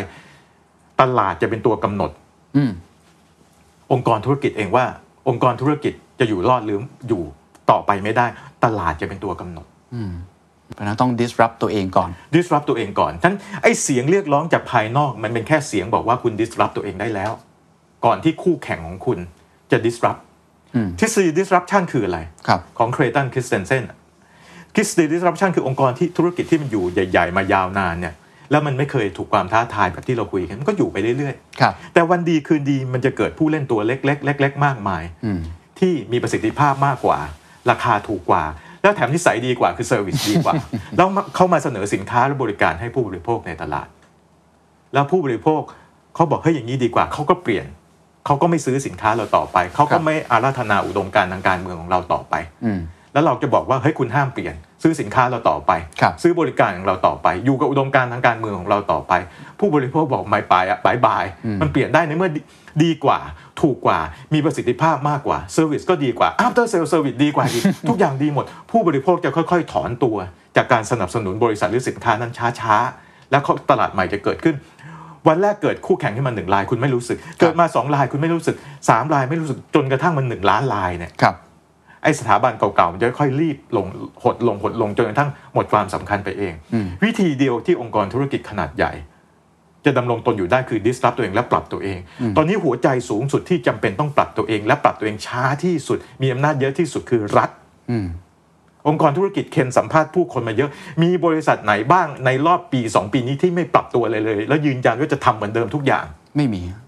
ศูนย์อืมและอำนาจรัฐ เอาความชอบธรรมมาจากไหนที่จะบอกว่าฉันจะไม่ปรับตัวเลย ฉันจะแข็งตัวฉันจะเป็นเหมือนเดิมทุกอย่างและให้พวกเธอปรับตัวทั้งหมดแล้วเธอจ่ายภาษีให้ฉันอืมเอาความชอบธรรมจากไหนมาบอกว่าจะไม่ปรับตัว ไม่แก้ไขเปลี่ยนแปลงใด ๆ เลย ไม่ปณีประนอมไม่เจรจาเลยอืมเอา common sense ที่ไหนคิดก็ได้ว่าไม่มีองค์กรไหนอยู่ได้ถ้าครัเป็บนแบบนี้ครับเมื่อกี้พี่โยบอกว่าสถาบันกษัตริย์จำเป็นที่จะต้องปรับตัว เพราะว่าในทุกๆ องค์กรธุรกิจ ทุกๆ องค์กรทุกสถาบัน จะต้องเกิดการ disrupt และที่สำคัญต้อง disrupt ตัวเองก่อนด้วยซ้ำผมว่าหลักคิดนี้ทุกคนหลายคนก็มองคล้าย ๆ กันเหมือนกัน เราเห็นตัวอย่างในต่างประเทศหลายที่ why ไม่เท่าไหร่ครับสำคัญคือ how ในสังคมไทยที่มันเป็นเรื่องละเอียดอ่อนเหลือเกิน ในขณะที่เยาวชนก็พยายามที่จะดันเพดานขึ้นมา ตอนนี้เรากลายเป็นปรากฏการณ์ที่พูดกันเป็นเรื่องปกติมากขึ้น how ครับพี่โยเคนคุยกับคุณอนันต์ปัญญาลชุนคุณอนันต์ว่าไง คุณอนันต์ปัญญาชุนบอกว่าปรากฏการณ์เกิดขึ้นแล้วครับ ย้อนกลับไปไม่ได้แล้ว ต้องจัดการกับปรากฏการณ์ที่มันพูดกันเป็นเรื่องปกติมากยิ่งขึ้นครับ แล้วคุยกับผู้ใหญ่หลายต่อหลายคนผู้ใหญ่ที่เป็นอนุรักษ์นิยมเนี่ยจริงๆเขาว่ายังไง โดยส่วนตัวลึกๆเขาก็เห็นด้วยว่าจำเป็นที่จะต้องปรับตัวครับจำเป็นที่จะต้องมีการเปลี่ยนแปลง แต่ส่วนใหญ่ไม่มีคำตอบว่ารูปแบบไหน และสังคมจะหาคอนเซนแซสร่วมกันอย่างไรในเมื่อเป็นเรื่องที่ละเอียดอ่อนขนาดนี้ ทีนี้ที่เราคุยกันมาทั้งหมดเนี่ยแล้วเราเริ่มมาคุยเรื่องสถาบันกษัตริย์ซึ่งเป็นหัวใจสำคัญของความขัดแย้งในรอบเนี้ยที่เด็กเขาตั้งประเด็นขึ้นมาเนี่ยเราพูดประหนึ่งว่าสถาบันพระมหากษัตริย์ของไทยไม่เคยปรับตัวเลยอืมอืมเราพูดประหนึ่งว่าสถาบันพระมหากษัตริย์ของไทยไม่เคยปรับตัวเลย ซึ่งไม่จริงอืมสถาบันพระมหากษัตริย์อยู่สูงสุดของสังคมไทย เป็นไปได้อย่างไรที่ไม่เคยปรับตัวเลย ฉะนั้นสถาบันพระมหากษัตริย์ของไทยเนี่ยอีลาสติกสูงสุดที่สุดสถาบันหนึ่งแล้ว แต่เราไม่รู้ เราไม่เคยใช้วิธีคิดในการมองสถาบันพระมหากษัตริย์ว่าเป็นสถาบันที่มีความยืดหยุ่นสูงมาก และปรับตัวเองสูงมากในช่วง 200 ปีที่ผ่านมาเนี่ยครับถ้าเราย้อนไปดูในสมัยรัชกาลที่สามพระนั่งเกล้าเจ้าอยู่หัว ตอนที่กำลังจะเสด็จสวรรคตเนี่ยท่านก็มีรับสั่งว่า คนที่จะได้ขึ้นครองราชย์ต่อเนี่ย แล้วสามารถปกครองบ้านเมืองต่อได้ คือเจ้าฟ้าใหญ่กับเจ้าฟ้าน้อยอืมเจ้าฟ้าใหญ่กับเจ้าฟ้าน้อยนี่ไม่ใช่ลูกท่าน เจ้าฟ้าใหญ่คือพระจอมเกล้ารัชกาลที่สี่เจ้าฟ้าน้อยคือพระปิ่นเกล้า ผมเขียนเล่าไว้ในหนังสือไปอ่านเอาเถอะในคลายสิสเนี่ยอยากให้อ่าน สั้นนิดเดียวแต่คือหัวใจ ถ้าท่านไม่ปรับตัวท่านบอกจะเอาพระราชโอรสท่านขึ้นครองราชย์เนี่ยเกิดสงครามกลางเมืองท่านเห็นว่าวันนั้นน่ะบารมีพระบารมีและความชอบธรรมเนี่ย จริงๆรัชกาลที่ 4 ควรได้ขึ้นของราชย์ก่อนรัชกาลที่ 3 โดยความชอบธรรมเนี่ยสื่อสันตติวงศ์มาเนี่ยใช่ไหมเพราะว่าเกิดภายใต้เสวตฉันท์เนี่ยเรื่องมันยาวเอาสั้น ๆ แบบนี้ แต่พอรัชกาลที่3ท่านเป็นลูกคนโตของรัชกาลที่ 2 และมีอำนาจในราชสำนักสูงเนี่ยท่านก็ปกครองต่อมาครับใช่ไหมรัชกาลที่ 4 ก็เลยต้องไปบวชจนบ้านปลายของชีวิตพระองค์เนี่ยใช่ไหมฮะก็ถึงกลับมา นั้นถ้าวันนั้นรัชกาลที่ 3 ไม่มีอีลาสติกอืมไม่มีวิธีคิดที่จะยืดหยุ่นเนี่ยท่านเอาพระราชโอรสขึ้นเนี่ยบ้านเมืองรู้เป็นไฟแน่นอนครับ ท่านก็ดึงพระจอมเกล้าเจ้าอยู่หัวขึ้นมาเป็นพระมหากษัตริย์พระองค์ต่อไป นี่คืออีลาสติกของพระเจ้าแผ่นดิน แล้วรัชกาลที่สี่ขึ้นของราชย์เสร็จแล้วยังไงอืมรัชกาลที่สี่ไม่ได้ขึ้นของราชย์คนเดียวท่านเป็นท่านเป็นหมอดูที่เก่งมากว่าภาษาชาวบ้าน ท่านรู้วิชาโหราศาสตร์ ท่านดูแล้วว่าท่านปกครองคนเดียวไม่ได้ ท่านบอกว่าดวงเจ้าฟ้าน้อยนั่นนะแข็งแกร่งมาก ดวงได้เป็นถึงกษัตริย์ ท่านเลยตั้งให้รัตนโกสินทร์ในสมัยท่านมีกษัตริย์สองพระองค์เราเราลืมเราไม่ได้ศึกษา พระปิ่นเกล้าเจ้าอยู่หัวนี่คือพระมหากษัตริย์สะพานพระปิ่นเกล้าเนี่ยวังหน้าตรงนั้นนะคือวังของพระมหากษัตริย์มีพระจอมเกล้ากับพระปิ่นเกล้าคู่กันอืมอีลาสติกไหมอืมอืมอีลาสติกมากอืมๆคือพระนั่งเกล้าเลือกพระจอมเกล้าไม่เอาพระราชโอรสพระจอมเกล้าเป็นกษัตริย์ที่เก่งมาก ตั้งน้องชายคนหนึ่งเป็นกษัตริย์คู่เป็นสองกษัตริย์ไปอ่านนิทานโบราณคดีของกรมพระยาดำรงราชานุภาพสิรัตนโกสินทร์หรือเมืองไทยมีกษัตริย์สองพระองค์เกิดขึ้นในสมัยรัชกาลที่สี่ทำไมเราไม่ใส่ไว้ในหนังสือเรียน จะได้เข้าใจว่าสถาบันพระมหากษัตริย์ท่านปรับตัวไม่ใช่ไม่ปรับครับนี่ปรับตัวสูงสุดเลยนะมากกว่าข้อเรียกร้องของเด็กอีกอืมอืมอืมปรับตัวตั้งแต่เรื่องการสืบราชสมบัติเข้าใจไหมครับเรื่องหัวใจสูงสุดของการปรับตัวว่าใครจะเป็นผู้มีอำนาจสูงสุด อืมสามยอมให้สี่ขึ้นสี่ยอมให้พระราชอนุชาขึ้นมาคู่กันนี่ปรับตัวไหมนี่ปรับตัวสูงสุด รู้ว่าจะอยู่ยังไง แล้วรัชกาลที่สิบเผชิญความท้าทายจากตะวันตก ไม่ปรับตัวเหรออืมพระราชโอรสนี่เรียนภาษาอังกฤษตั้งแต่ทรงพระเยาว์นะทุกคนรู้ภาษาอังกฤษดี และการที่สี่ตอนเสด็จสวรรคตเนี่ย ท่านพูดภาษาชาวบ้านคือ มีพระบรมราชวาทหรือพูดเนี่ยสามภาษานะบอกว่าเราจะไปแล้วอะอืมเราจะสวรรคตแล้ว เพื่อให้รู้ว่าสติสัมปชัญญะยังอยู่นะ พูดภาษาไทยพูดภาษาอังกฤษพูดภาษามาคตนะโชว์ว่าสติยังดีอยู่นะอืมอืมอืมอืมแล้ววันนั้นเนี่ยท่านรับสั่งกับขุนนางผู้ใหญ่ว่าไงรู้ไหมครับ ท่านบอกว่าให้เลือกเอาคนที่เห็นว่าเหมาะสมนะอืมเพื่อขึ้นครองราชย์ต่อไม่ได้บอกให้เอาลูกแล้วนะโอ้วันนั้นทรงประชวรทั้งสองพระองค์นะทั้งรัชกาลที่ 4 และรัชกาลที่อืม5และท่านบอกเสนาบดีผู้ใหญ่ที่มาเข้าเฝ้าซึ่งมีอำนาจเนี่ยตระกูลบุญนาคในยุคนั้นเนี่ยไปอ่านประวัติศาสตร์ ไม่รู้ว่าจะถูกยึดราชสมบัติหรือเปล่าครับท่านบอกว่าเลือกเอาคนที่เหมาะสมสิ่งที่ท่านขอคืออะไร ถ้าพระราชโอรสของท่านกระทำความผิด อย่าให้ต้องโทษประหาร สูงสุดให้แค่ในประเทศออกไป ขอชีวิตไว้นี่อิลาสติกไหม เพราะไม่รู้ว่าจะเกิดอะไรขึ้นเบื้องหน้าอืมนี่คือปัญญาระดับพระมหากษัตริย์ ท่านปรับตัวสูงสุดว่าถ้าเกิดอะไรขึ้นขอชีวิตไว้อย่าให้ประหารโทษสูงสุดให้แค่ในประเทศ ให้ขุนนางทุกคนรับปาก แผ่นดินถึงเปลี่ยนผ่านมาได้ไง สมัยรัชกาลที่ห้าข้าราชบริพารหรือว่าลูกๆหลานๆพระพระราชโอรสทั้งหลายเนี่ยไปศึกษาต่างประเทศได้เห็นความเปลี่ยนแปลงของบ้านเมืองในยุโรปตะวันตกครับแล้วก็รู้สึกว่าบ้านเมืองไทยตอนนั้นต้องมีรัฐบาล ต้องมีรัฐธรรมนูญอืมถวายดีกาว่าขอรัฐธรรมนูญ ขอให้บ้านเมืองเปลี่ยนแปลง แต่รัชกาลที่5เพื่อรวบรวมเพิ่งรวบรวมอำนาจหัวเมืองเข้ามาเป็นสมบูรณาญาสิทธิราชย์ยังต้องการอำนาจที่จะบริหารแผ่นดินอยู่ ท่านก็บอกว่ายังไม่ถึงเวลา ตอนนั้นยังไม่ถึงเวลา เพราะว่ามันต้องรับมือกับตะวันตก รับมือกับพวกนครรัฐเล็ก ๆ ต้องรวมศูนย์ขึ้นมาเพื่อที่บริหารฝ่าวิกฤตไปได้ ท่านก็บอกยังไม่ถึงเวลา แต่ท่านมีรับสั่งว่าเดี๋ยวจะให้ลูกวชิราวุธพระราชทานรัชธรรมนูญให้ไม่ปรับตัวเหรออืมนี่ปรับตัวท่านบอกว่าเดี๋ยวจะให้ลูกวชิราวุธเป็นคนพระราชทานให้เมื่อขึ้นของราชย์ก็คือรัชกาลที่6ไงครับรัชกาลที่6 เผชิญวิกฤตรอบด้านอยู่ในใครสิทธิ์ทั้งหมดกรุณาอ่านเผชิญวิกฤตรอบด้านจำเป็นต้องปรับตัวสูงมาก เกิดการแล้วปรับตัวช้าไม่ทันต่อความเปลี่ยนแปลง ซึ่งปัญหามันมาเร็วมากในยุคนั้นวิกฤตเศรษฐกิจมันกำลังเกิดขึ้นทั่วโลกแล้วพระองค์ท่านมีข้อจำกัด ทุกคนมันอยู่ในสถานการณ์มันมีข้อจำกัดหมด เกิดกบฏขึ้นมารอสอร้อยสามสิบเพราะว่าต้องการเปลี่ยนแปลงแต่จับได้กลายเป็นกบฏอืมท่านยังพระราชทานอภัยโทษให้ทั้งหมดเลยนะติดคุกกันอยู่ไม่กี่ปีจริงๆมันต้องประหารชีวิตนะ จริง ๆ โทษกบฏคือประหารชีวิต แต่ท่านพระราชทานอภัยโทษหมดแล้วอยู่กันต่อมาได้ บ้านเมืองสงบ บ้านเมืองสงบ แต่การปรับตัวมันยังไม่ทันต่อความเปลี่ยนแปลง มันจึงนำมาสู่คณะราษฎรปี 2475ไงครับเพราะว่ามัน delay การเปลี่ยนแปลงมา ด้วยข้อจำกัดของแต่ละยุคสมัยต้องเข้าใจพระองค์ท่านและเข้าใจยุคสมัย เราตัดสินจากอดีตมองย้อนไม่ได้ไม่แฟร์กับอดีตครับแต่พอมาถึงรัชกาลที่ 7 2 4 7 5 สถานการณ์และปัจจัยแวดล้อมมันสุกง่อมเต็มที มันจึงเกิดการเปลี่ยนแปลงขึ้น แต่ถามว่าวันนั้นนะถ้ารัชกาลที่ 7 พระบาทสมเด็จพระปกเกล้าไม่ยืดหยุ่นเนี่ยอืมสั่งให้รบเนี่ย คุณไม่รู้นะว่าสถานการณ์บ้านเมืองจะเป็นยังไงประวัติศาสตร์มันยาววันนั้นจับพระราชวงศ์ชั้นผู้ใหญ่อยู่ที่พระที่นั่นอนันตสมาคม แล้วส่งเรือรบสุโขทัยไปที่พระราชวังไกลกังวลต่อรองกับพระบาทสมเด็จพระปกเกล้าเจ้าอยู่หัว ว่าจะเอายังไงครับ คือถ้าฝ่ายคณะราษฎรแข็งตัวมากไม่ปรับตัวเลย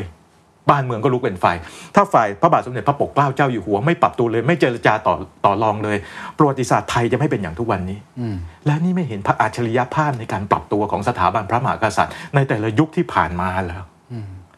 เราคิดว่าสถาบันพระมหากษัตริย์ไม่ปรับตัวเลยเหรอ นี่คืออัจฉริยภาพสูงสุดที่ซ่อนอยู่ในพระราชวงศ์คือการปรับตัวให้เข้ากับยุคสมัยใหม่ ต่อเนื่องต่อเนื่องต่อเนื่องมาเรื่อยๆ ไม่ต้องพูดถึงพระบาทสมเด็จพระเจ้าอยู่หัวรัชกาลที่ 9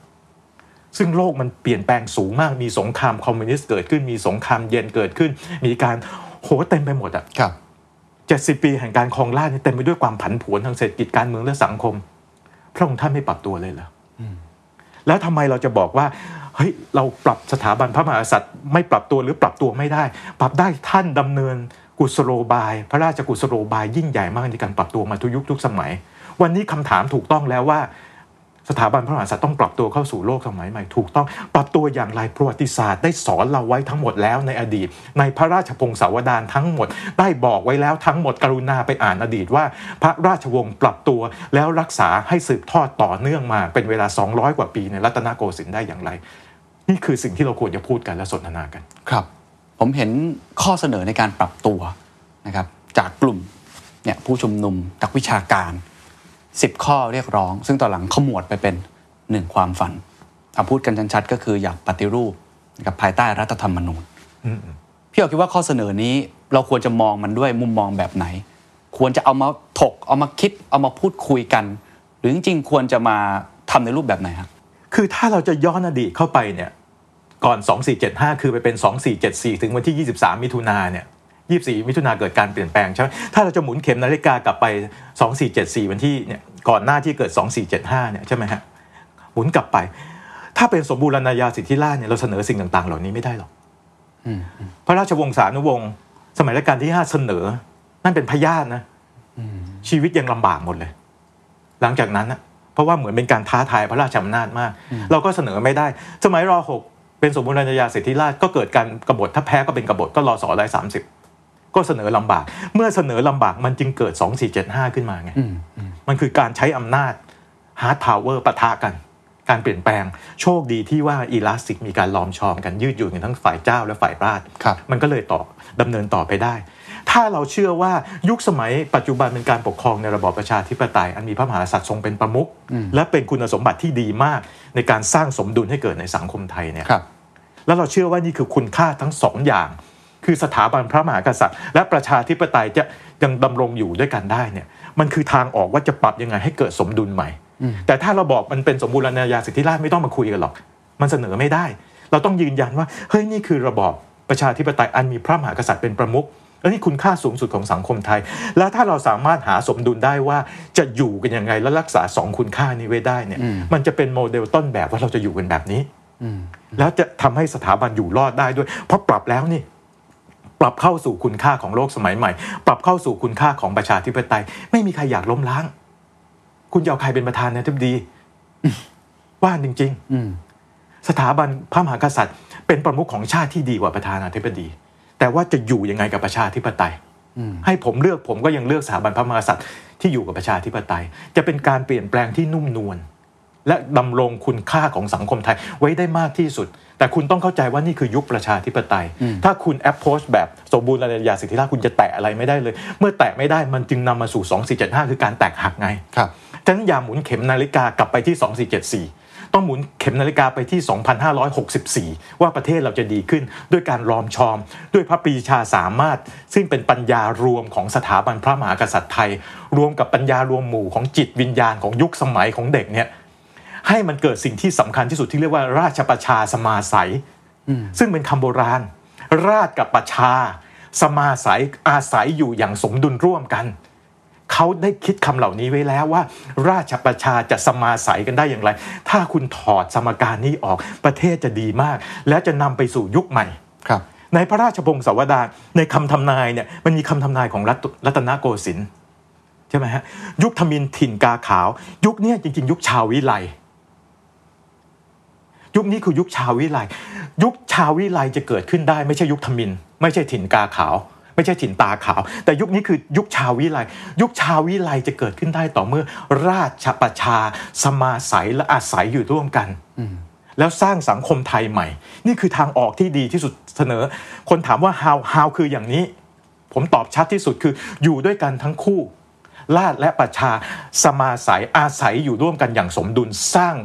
สมดุลใหม่ให้กับประเทศไทย แล้วจะเป็นยุคชาววิไลที่แท้จริง แล้วทุกคนจะมีความสุขหมด ทุกฝ่ายจะมีความสุขหมดเคนวันนี้เรายังมีเวลาพอที่จะคุยกันเรื่องนี้และสนทนากันอย่างสร้างสรรค์ แล้วรวมพลังกันทุกฝ่าย ทั้งฝ่ายเยาวชนของชาติ ทั้งฝ่ายอนุรักษ์นิยมฝ่ายก้าวหน้า เพื่อจะสร้างโมเดลที่ดีที่สุดของประเทศไทยในทางการเมืองขึ้นมาได้ เรายังไม่เลยจุดเส้นอันตรายที่จะไปสู่สงครามกลางเมือง เราคุยกันวันนี้ออกอากาศวันไหนไม่ทราบ แต่เรายังมีโอกาสที่จะทำเรื่องนี้ให้เกิดขึ้นได้ แต่ทุกฝ่ายต้องเห็นว่าเราอยู่ในใครสิสในจุดวิกฤตเราอยู่ในจุดวิกฤตที่พาเรามาอยู่ตรงกลางแล้ว เราต้องสร้าง wisdom อะให้ออกไปให้ได้ wisdom คืออะไร wisdom คือสิ่งเหล่านี้ไงครับถ้าการจะปฏิรูปสถาบันพระมหากษัตริย์คืออะไรคือทำให้เป็นราชประชาสมาสัยราชกับประชาอยู่ร่วมกันให้ได้ สร้างสังคมสันติสุขยุคใหม่ขึ้นมาให้ได้ นี่คือทางออกเดียวของประเทศไทย ที่จะไม่นำไปสู่ความรุนแรง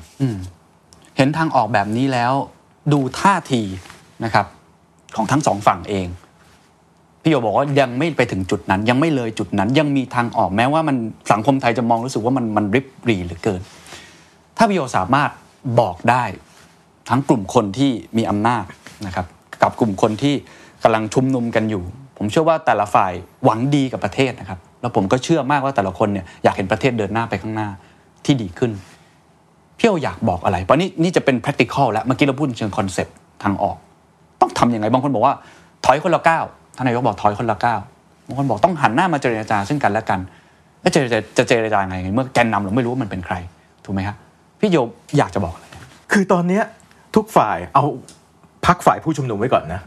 ฝ่ายผู้ชุมนุมไม่มีอำนาจแต่สร้างอำนาจขึ้นมาด้วยจำนวนมวลชนที่มาก จนเกิดความชอบธรรมทางสังคม วันนี้ มวลชนทุกคนที่ออกมาชุมนุมตามสี่แยกตามสถานีรถไฟฟ้าตามหัวเมืองต่างจังหวัดต่างๆ มากมาย แน่นอนมีจำนวนหลายล้านคน และที่ไม่ออกมาชุมนุมอีกมีหลายล้านคนเขามีอำอำนาจและพลังทางสังคม ซึ่งทุกคนรู้อยู่แล้ววันเนี้ยสื่อทุกคนรู้หมดจะปิดสื่อยังไม่ได้เลย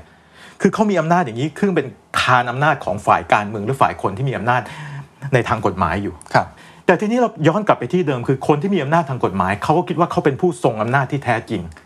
และเขาจะใช้แพทเทิร์นหรือวิธีคิดเหมือนเดิม ในการแก้ปัญหาแบบเดิม ซึ่งถ้าฟังคำอธิบายทั้งหมดปัญหารอบนี้แก้แบบเดิมไม่ได้ใช่และถ้าคุณยังใช้วิธีแก้ปัญหาแบบเดิมเตะทวงเข้าไปพูดจาเลอะเทอะเพ้อเจ้อกันในสภาเสียเวลาทั้งหมด แล้วคุณดึงเกมเนี่ยมันจะนำไปสู่ความรุนแรง เพราะว่าฝ่ายที่เป็นประชาชนทั้งหมดเนี่ย เขาจะไม่ยอมจิตวิญญาณลุกสมัยแห่งยุคสมัยมันถูกปลุกให้ตื่นขึ้นแล้ว คุณดับไฟนี้ไม่ได้หรอก คุณจะเอาน้ำไปฉีด คุณไล่คนได้ แต่คุณไล่ไฟที่มันถูกจุดขึ้นในหัวใจคนไม่ได้ คุณดับไฟนี้ไม่ได้ คุณต้องยอมรับความจริงของพลังทางสังคมที่เกิดขึ้นรอบนี้มาก่อน มันเกิดขึ้นในใจคนส่วนใหญ่ของประเทศแล้ว คุณเปลี่ยนข้อเท็จจริงนี้ไม่ได้ คุณมองให้เห็นความจริงข้อนี้ก่อนแล้วคุณกลับไปดูที่วิธีคิดของคุณ คุณคิดว่า คุณจะทำการเมืองแบบเดิม คุณจะเล่นการเมืองแบบเดิมเพื่อรักษาอำนาจและคุณใช้เกมการเมืองแบบเดิม มันได้ถ้าสถานการณ์ไม่ได้เปลี่ยนรุนแรงขนาดนี้ คุณจะใช้ชั้นเชิงลีลาทางการเมืองและรักษาอำนาจของคุณไว้ได้ ถ้ามันไม่ได้เป็นคริสิสแต่ถ้ามันเป็นคริสิสแล้วคุณทำแบบเดิม นอกจากคุณจะรักษาอนาคตประเทศชาติไว้ไม่ได้ แล้วคุณจะรักษาอนาคตของคุณไว้ไม่ได้คุณจะเป็นสิ่งชำรุดทางประวัติศาสตร์ คุณจะเป็นสิ่งอัปลักษณ์ทางประวัติศาสตร์ แล้วสูงสุดบางคนอาจจะกลายเป็นทรราช ผมไม่อยากใช้คำนี้ แต่ใช้ก่อนเพื่อคุณจะได้ไม่ต้องเป็น ฉะนั้นวิธีคิดของคนที่อยู่ในอำนาจตอนนี้คืออะไร คุณต้องรื้อวิธีคิดของคุณใหม่หมดว่าประเทศชาติมันเข้าสู่โหมดวิกฤตแล้ว วิธีที่จะนำพาประเทศชาติและตัวเองออกจากวิกฤตคือ คุณต้องเห็นภาพใหญ่ทั้งหมดอะครับว่าเฮ้ยสถานการณ์ภาพใหญ่ของโลกของประเทศและของการเมืองไทยมันเป็นอย่างนี้นะแล้วคุณรู้ว่าคุณจะไปในทิศทางไหนดิเรกชันที่จะทำให้ประเทศชาติดีเนี่ยทุกคนมันรู้เหมือนกันหมดว่า คุณไปทางนี้สิ ประเทศมันจะดีขึ้นอีกทางเนี่ยคุณไปคุณได้ประโยชน์แต่มันจะเกิดวิกฤต แล้วคุณตัดสินใจ โดยใช้ภาพที่มองไปไกลเนี่ยมองการไกล แล้วคุณตัดสินใจว่าถ้าทำแบบเนี้ยประเทศชาติจะดีขึ้น มันจะพาตัวเองออกวิกฤตได้ คุณไปในทิศทางที่ถูกต้อง แล้วคุณใช้การตัดสินใจเยี่ยงวีเยี่ยงวีรบุรุษหรือเยี่ยงรัฐบุรุษในอดีต คุณจะไม่เป็นทรราชคุณจะเป็นรัฐบุรุษ เส้นแบ่งระหว่างรัฐบุรุษกับทรราชมันบางเท่าสันหนังสือเล่มเนี้ย ด้านหนึ่งคุณจะนำไปสู่วิกฤต คุณจะเป็นทรราชครับอีกด้านหนึ่งคุณจะเป็นรัฐบุรุษผมไม่พูดถึงใครเป็นการเฉพาะเจาะจง มันกำลังจะเป็นการกำหนดจุดยืนทางประวัติศาสตร์ว่าคุณจะเป็นทรราชหรือว่าเป็นวีรบุรุษ คุณตัดสินใจได้ทุกคนทุกฝ่ายที่มีอำนาจทางการเมือง ถ้าคุณตัดสินใจถูก คุณเป็นวิสดอมคุณเป็นวีรบุรุษ คุณตัดสินใจผิดคุณเป็นทรราช คุณนำประเทศเข้าสู่คริสิสนั่นคุณต้องเปลี่ยนวิธีคิดของคุณใหม่ ซึ่งคุณต้องมีวิสัยทัศน์มองการไกล แล้วคุณต้องเสียสละในวันนี้เพื่อภาพใหญ่ในระยะยาว ถ้าคุณไม่มีเซนส์สำนึกแบบนี้นะ และต่อให้เกิดวิกฤตจริงนะคลื่นกระแสสังคมและความเปลี่ยนแปลงของยุคสมัย จะกวาดพวกคุณไปทั้งหมด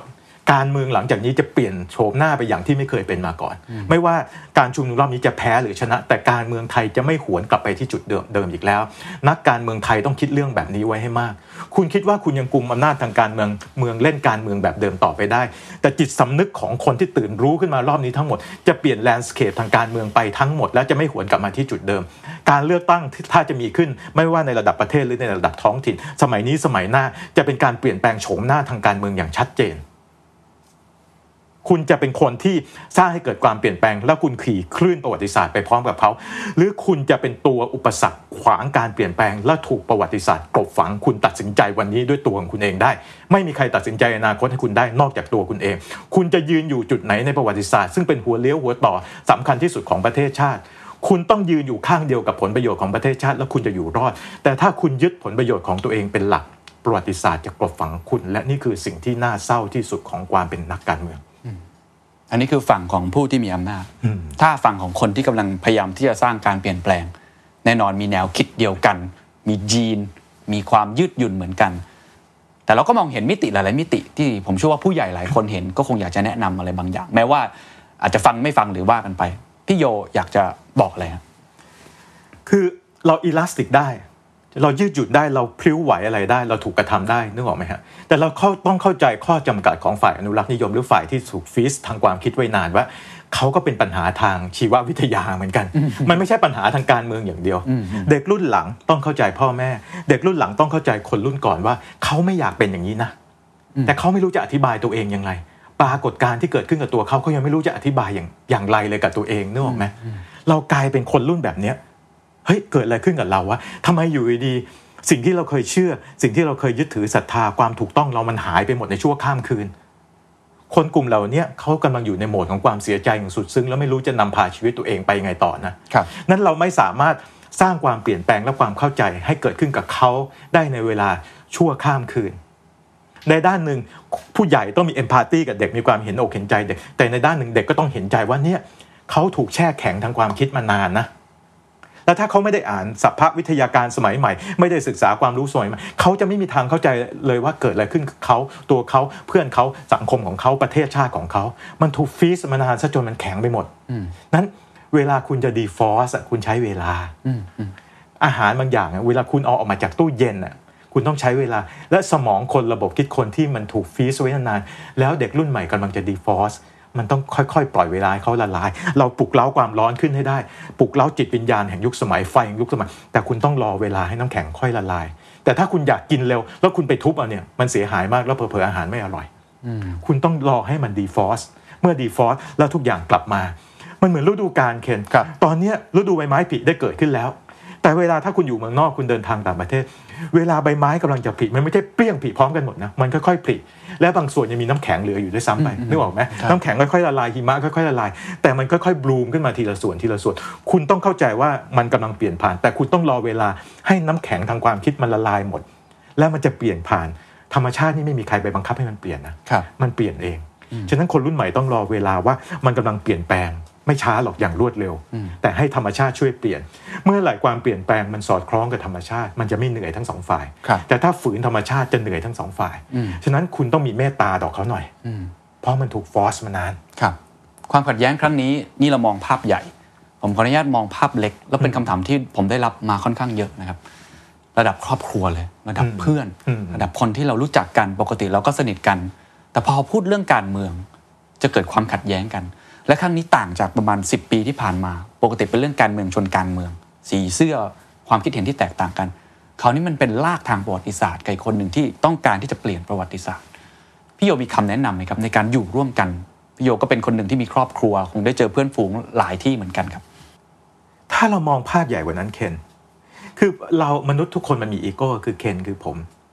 ผมเคนแต่ถ้าเรามองเราทั้งหมดเป็นเป็นมด เราเป็นมนุษยชาติเราเป็นพึ่งว่ะเคนเราอะคิดว่าเราคิดว่าเรามีศักดิ์ศรีเรามีความเชื่อแล้วนี่คือพ่อนี่คือแม่คือลูก ถ้าเรามองด้วยสายตาของพระเจ้าหรือด้วยสายตาของมนุษย์ต่างดาว เราเป็นแค่เผ่าพันธุ์เล็ก ๆ ที่รวมตัวกันอยู่ด้วยกันแค่นั้นเองนะถ้าเรามองด้วยสายตาของพระเจ้า เราเป็นแค่ไวรัสตัวเล็ก ๆ ที่รวมตัวอยู่ในโลก แล้วไวรัสกำลังถกเถียงกันว่าจะมีอนาคตที่ดีกว่ายังไงนึกออกไหมแล้วไวรัสก็เถียงกันเอาเป็นเอาตายมากเลย โดยหารู้ไม่ว่าหายนะภัยที่ใหญ่กว่านั้นกำลังจะมา ภาวะโลกร้อนเกิดขึ้น เราทะเลาะกันเรื่องการเมืองจนลืมไปว่าโลกยังร้อนอยู่นะน้ำแข็งขั้วโลกกำลังจะละลายฝนตกทีไรกรทมน้ำท่วมทุกทีครับไม่เกี่ยวว่ามึงสีเสื้อไหนนะใช่ไหมกรทมจัดให้ทุกที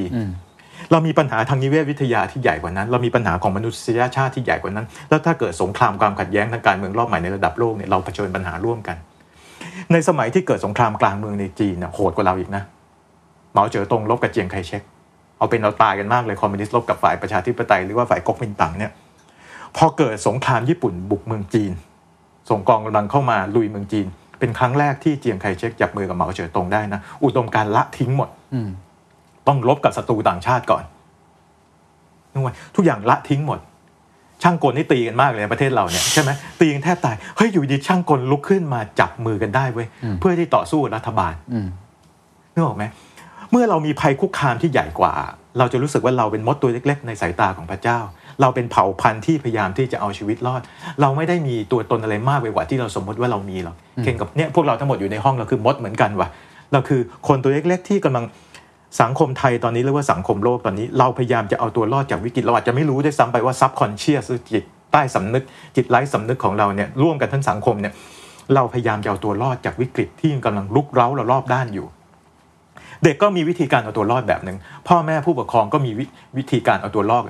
จากวิกฤตนี้อย่างหนึ่งใช่ไหมฮะแล้วสิ่งเหล่านี้มันกำลังลุกเล้าเราเข้ามาทั้งหมดนี่ถ้าเราเห็นวิกฤตที่มันใหญ่กว่าอืมเราเห็นวิกฤตที่เราใหญ่กว่า แล้วเราคิดว่าเราเป็นแค่สปีชีส์หนึ่งเนี่ย เราจะมีความเมตตาต่อกัน เราเตรียมการเพื่อรับมือสิ่งที่ใหญ่กว่าดีกว่าเราจะเห็นโอ้เราไม่ได้มีบทบาทอะไรเลยมาก ไปกว่านี้ ถ้าเกิดสงครามโลกกันกันขึ้นมาเนี่ยเราต้องรวมมือกันรับมือนะถ้าเกิดวิกฤตภาวะโลกร้อนน้ำท่วมกรุงเทพท่วมประเทศไทยทั้งหมดเนี่ยความเชื่อคุณไม่มีความหมายใดๆเลยนะครับมันมีสิ่งที่เป็นภัยคุกคามที่ใหญ่กว่าและกำลังคุกคามคุณ วันหนึ่งไวรัส วันนี้เราคุยกันเพราะโควิดไม่ยอมระบาดในประเทศไทยถ้าโควิดระบาดแล้วตายกันเป็นเบือเป็นล้านคนเราเลิกหมดเลยนะสิ่งที่เป็นความขัดแย้งเพราะวิกฤตที่ใหญ่กว่าจ่อคอหอยเราอยู่ยังไงใช่วันนี้พอวิกฤตไม่มาเราเลยมีอีโก้ไงวิกฤตเราคือตัวเราเองปัญหาของทุกฝ่ายคือตัวของเราเอง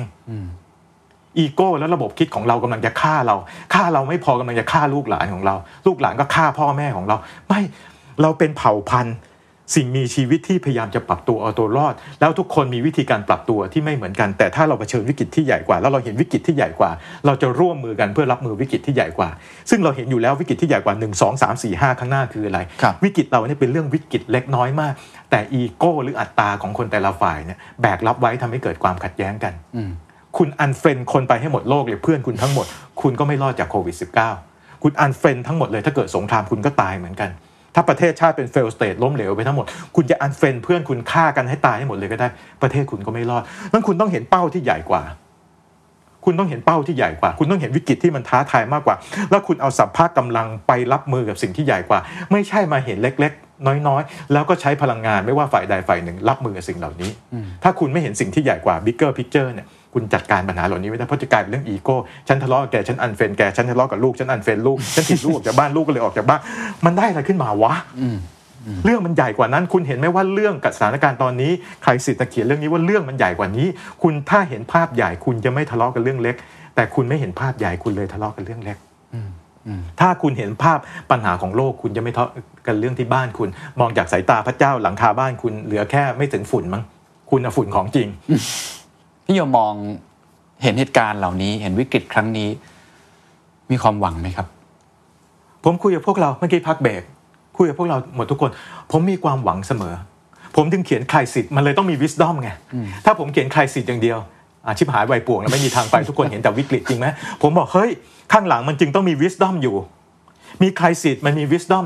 มีวิส d อมเพราะคนทุกยุคทุกสมัยที่ผ่านมา เขาเผชิญหน้าคริสิสหรือวิกฤตไม่น้อยกว่าคนยุคเรา เพียงแต่ไอ้ความทุกข์ที่มันเกิดกับเรา มันใหญ่เสมอ เมื่อเทียบกับความทุกข์คนอื่น เราก็คิดว่าโอ้โหนี่เป็นความทุกข์ที่ยิ่งใหญ่ที่สุดของมนุษยชาติไม่เคยเกิดขึ้นในประวัติศาสตร์ไทยเขาเกินหนักกว่าคุณเยอะ